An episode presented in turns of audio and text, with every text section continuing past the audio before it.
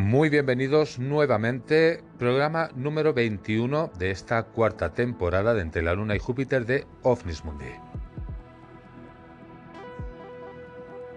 Como ya sabéis para aquellos que seguís el programa, esta semana pues ha sido diferente, hemos cambiado la programación, pero la semana que viene volvemos otra vez a la normalidad.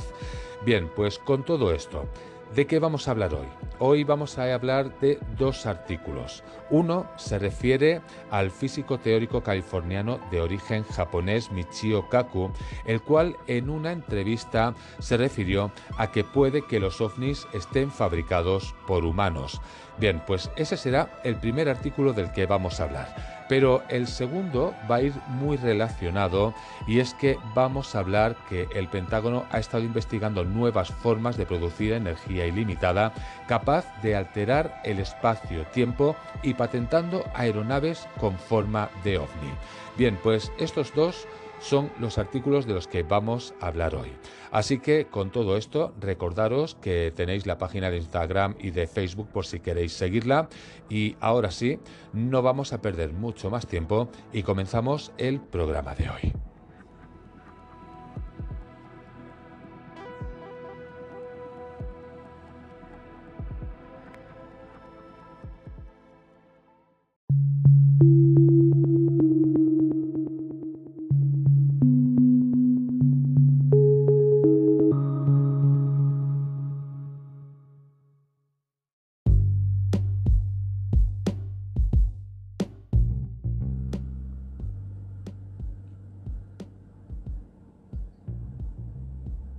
Comenzando a hablar un poquito del tema que hoy nos toca, vamos a hablar del pionero de la teoría de cuerdas, el cual en una entrevista dijo que puede que los ovnis estén fabricados por humanos. Esta entrevista realizada el 16 de julio del año 2022, es decir, ya hace un año de esta entrevista, comienza de la siguiente manera. Y es que dice que hablamos con este genio de la física que ha dedicado su vida a hallar una teoría del todo, que explique tanto el funcionamiento del mundo microscópico como el de los grandes cuerpos celestes. No lo ha conseguido, pero en el camino se ha convertido en uno de los grandes visionarios de esta época. Este físico teórico californiano de origen japonés es uno de los padres de la teoría de cuerdas.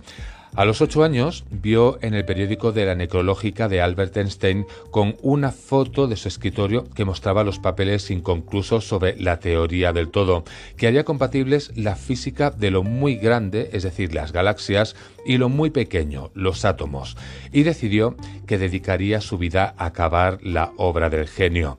No lo ha conseguido. Realmente es que nadie lo ha hecho. Pero a los 75 años pocos han demostrado más entusiasmo que Michio Kaku, tanto para investigar como para divulgar. Escritor superventas, su último libro es La ecuación de Dios. Después de haberos explicado todo esto, ¿cómo comenzaría esta entrevista? Bien, pues comienza Michio Kaku diciendo lo siguiente. A los humanos nos gusta ver las cosas inanimadas que tienen conciencia. Hablamos con los ángeles y las hadas, pero las máquinas conscientes no han llegado aún. Los robots actuales son tan inteligentes como las cucarachas. Sueltas a una cucaracha en el bosque y enseguida se orienta para encontrar comida, refugio, etc. Un robot militar tropieza y ya no se levanta, pero un día serán tan inteligentes como las ratas, luego como los perros y al final de este siglo como los monos. Entonces serán potencialmente peligrosos. Cuando llegue ese momento sabrán que son diferentes. Cuando hablamos de perros, por ejemplo, están confusos, creen que nosotros somos perros, pero el perro alfa, por eso nos obedecen. Pero los monos saben que no son humanos. Cuando llegue ese momento, habrá que instalar un chip en el cerebro de las máquinas por si tienen pensamientos asesinos. En ese momento deberá haber un movimiento de derechos civiles para defender a los robots, porque llegará el día en que serán programados para sentir dolor. El dolor es esencial para para sobrevivir, nos sirve para apartar la mano del fuego, pero tendremos que darles derechos para que no se vean expuestos a un dolor excesivo.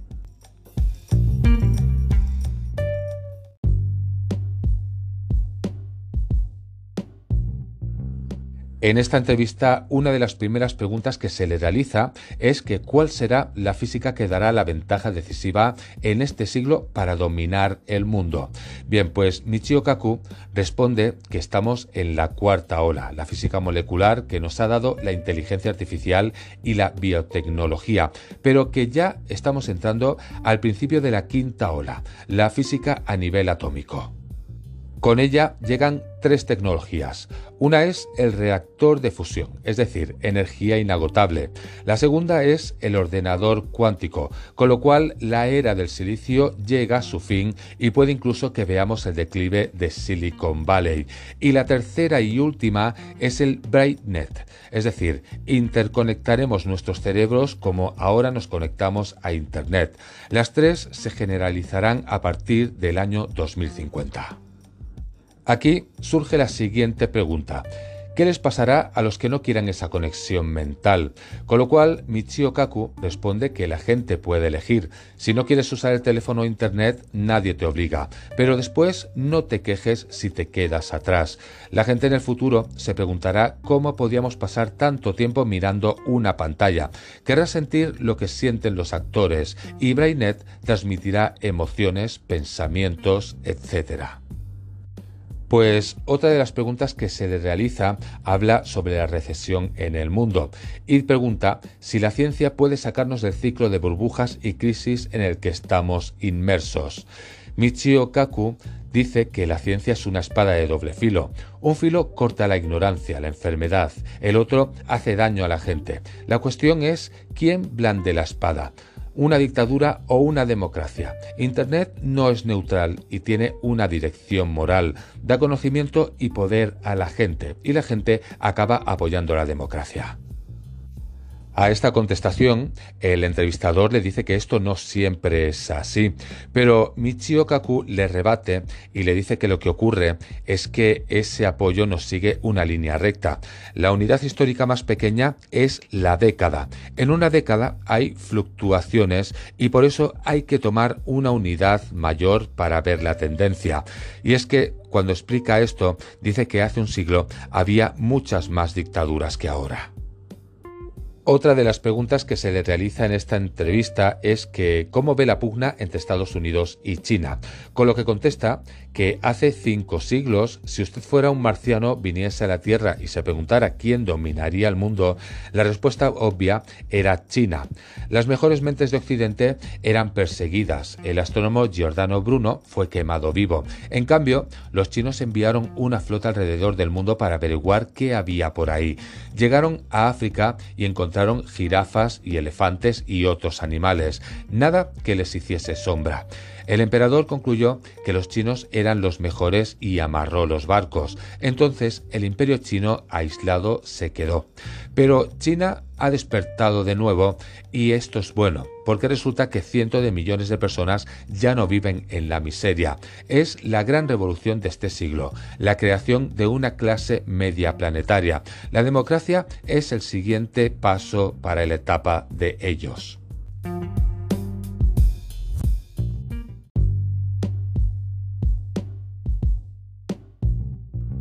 Ante todo esto, la siguiente pregunta que se le realiza es que si está diciendo que China será una democracia en un futuro y contesta que los chinos se acuerdan de sus abuelos cuando comían cucarachas y cortezas de árbol y están agradecidos a sus líderes porque su nivel de vida ha subido. Sin embargo, con la prosperidad, los ciudadanos acceden al conocimiento y se empoderan.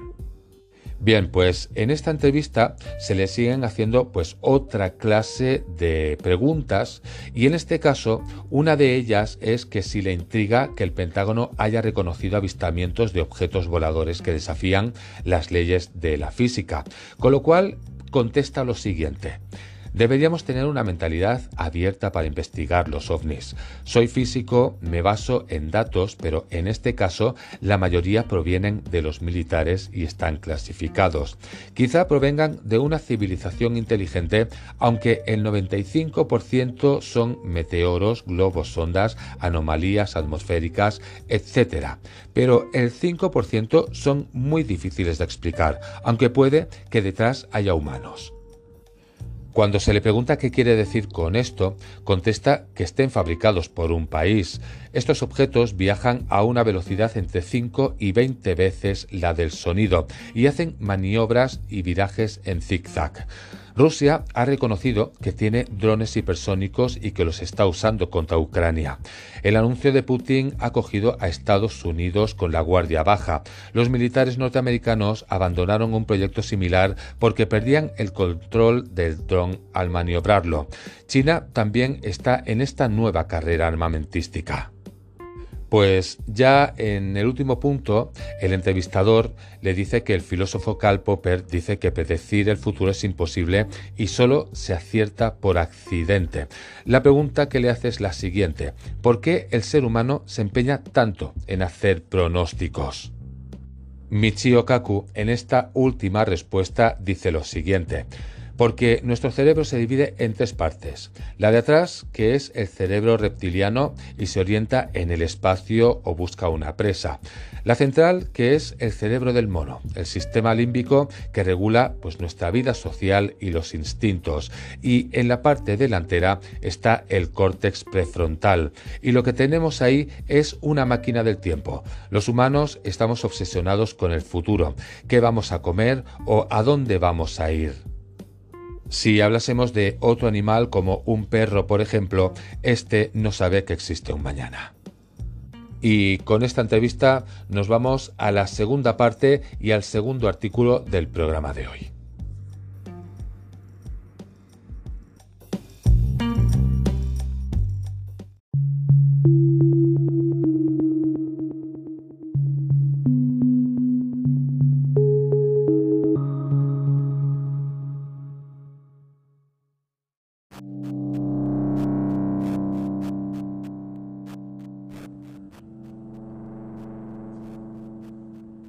Entramos a la segunda parte del programa de hoy. Hemos estado hablando en la primera parte pues, de este artículo que es una entrevista que se le realizó a Michio Kaku. Bien, pues de esta entrevista hay una parte que es la que vamos a relacionar con la segunda parte.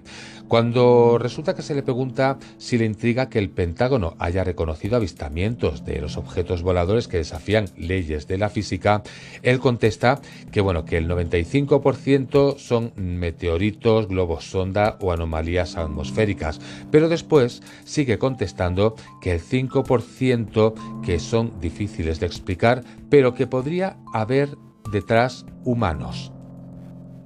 ¿Y por qué os digo que se relaciona con el artículo del que vamos a hablar ahora? Bien, pues porque hay un artículo del 8 de febrero del año 2021 del español que dice un arma que modifica el espacio-tiempo, el nuevo proyecto de Estados Unidos que parece ciencia ficción.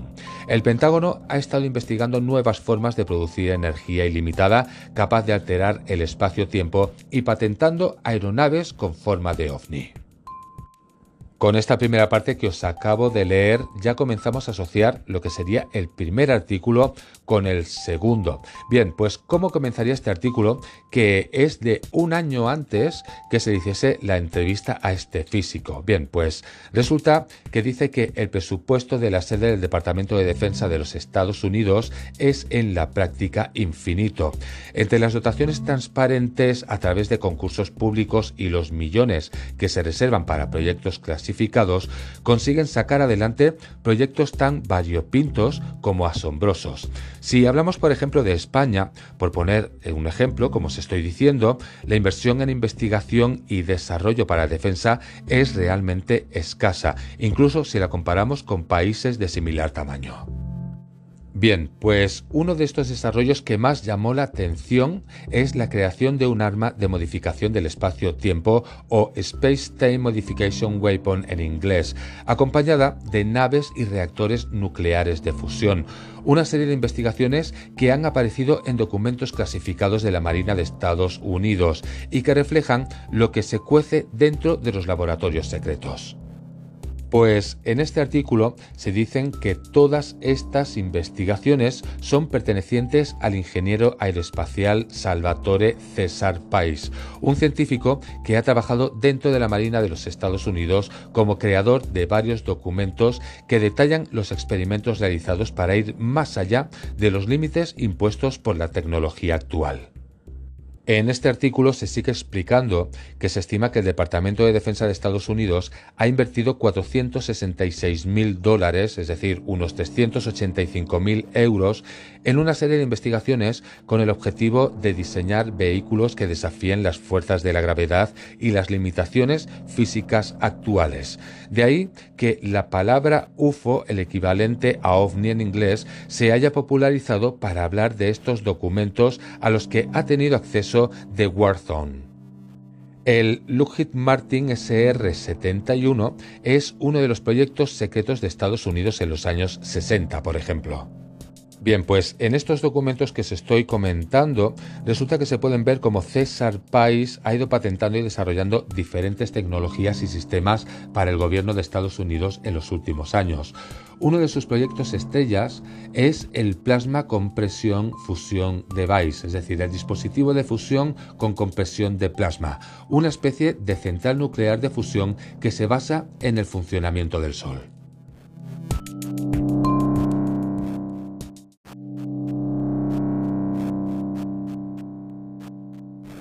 La energía nuclear generada por fusión es uno de los grandes anhelos de los científicos en la actualidad y desde hace ya varias décadas. Los reactores que trabajan con este tipo se encuentran todos en fase experimental mediante proyectos llevados a cabo por potencias mundiales como sería China, Rusia, India, Estados Unidos, Japón o la Unión Europea, en ocasiones incluso cooperando para una misma investigación.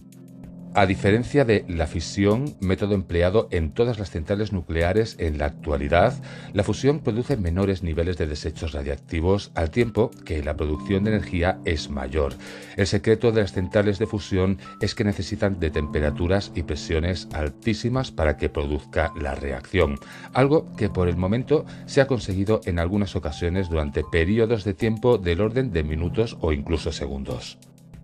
En los documentos de PAIS se hace mención al Space Time Modification Waypoint que podría obtenerse gracias a su particular diseño de una central de energía nuclear por fusión, en concreto de una versión miniaturizada de estos reactores por fusión gracias a generadores de campos electromagnéticos de alta energía patentados. Según recogen los documentos en una presentación oficial, el dispositivo de fusión por compresión de plasma es capaz de producir energía en el orden de gigavatios, mil millones de vatios a teravatios, es decir, un billón de vatios, con una potencia de entrada del orden de un kilovatio, es decir, mil vatios a megavatios, un millón de vatios. Podríamos decir que esto es mucho más de la energía capaz de generarse en una central nuclear al uso, pero en un dispositivo muy pequeño. Los reactores nucleares de los portaaviones estadounidenses de la clase Gerald R. Ford cuentan con una potencia de 700 megavatios y la central nuclear más grande de Estados Unidos, la Palo Verde de Arizona, es capaz de generar 4 gigavatios. La fabricación de ese dispositivo es tan pequeño que es capaz de embarcarse en aeronaves, submarinos o barcos, ofreciendo una potencia que puesta a escala humana es prácticamente ilimitada y podía romper las reglas del juego de las aeronaves actuales. A este reactor nuclear se le añaden el resto de patentes creadas por Salvatore César Pais. Entre ellas se pueden encontrar algunos desarrollos de naves triangulares que bien podrían ser las protagonistas de cualquier avistamiento ovni. Las patentes que están disponibles en Google Patents tienen nombres tan de ciencia ficción como nave que usa un dispositivo de reducción de masa inercial o generador de ondas gravitatorias de alta frecuencia. Bien, pues aparte de todo esto, dentro de estos documentos también se puede visualizar una diapositiva que describe como el plasma compresión fusión device que puede ser usado para el Space Time Modification Weapon.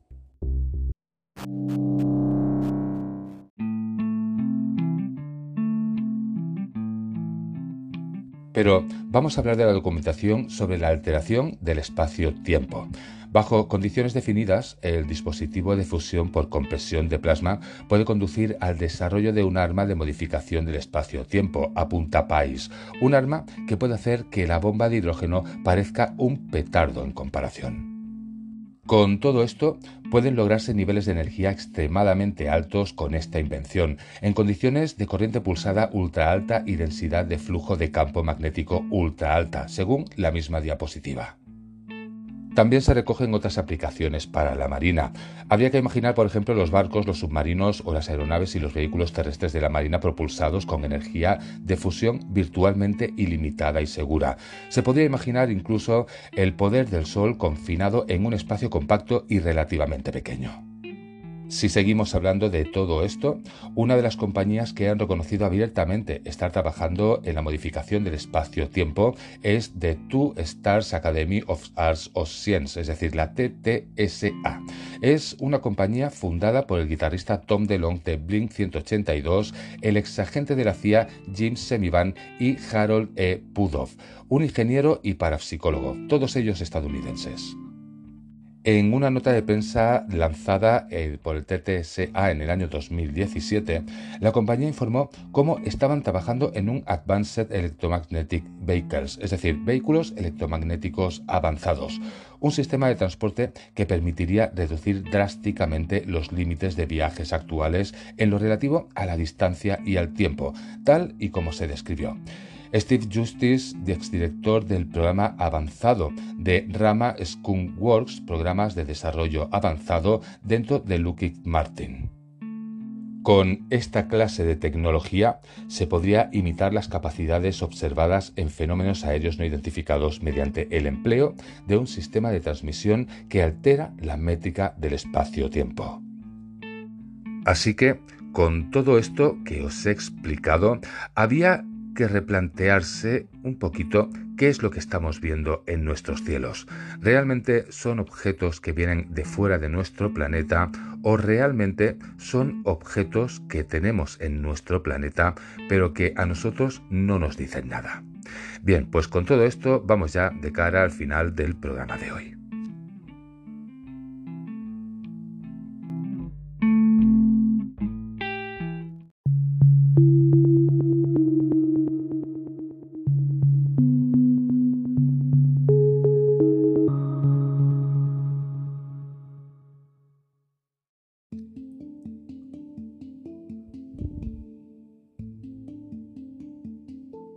Llegamos al trayecto final del programa de hoy en el que hemos estado hablando de dos artículos. Dos artículos en los cuales pues uno era una entrevista y otro pues un artículo sobre unos documentos desclasificados donde se habla pues de unos objetos que están en investigación. Es extraño porque al final los dos artículos acaban coincidiendo en lo mismo. Uno habla pues como ya hemos comentado en este último de aquellas maquinarias que se pueden llegar a estar inventando y que nosotros ni siquiera sabemos y el otro artículo que se le hace en una entrevista a un físico y que también habla de este tema. ¿Realmente sería casualidad que esto haya sucedido, que haya habido este tipo de entrevista y que se haya dicho esto? Pues no lo parece porque, como ya os he comentado, el artículo de los documentos era del año 2021 y resulta que la entrevista pasa un año después, en el año 2022. Bien, pues con todo esto, ahora sí, daros las gracias un día más por haber estado ahí escuchando el programa de hoy y con todo esto, lo único que espero que paséis unos muy buenos días y nos vemos en una semana.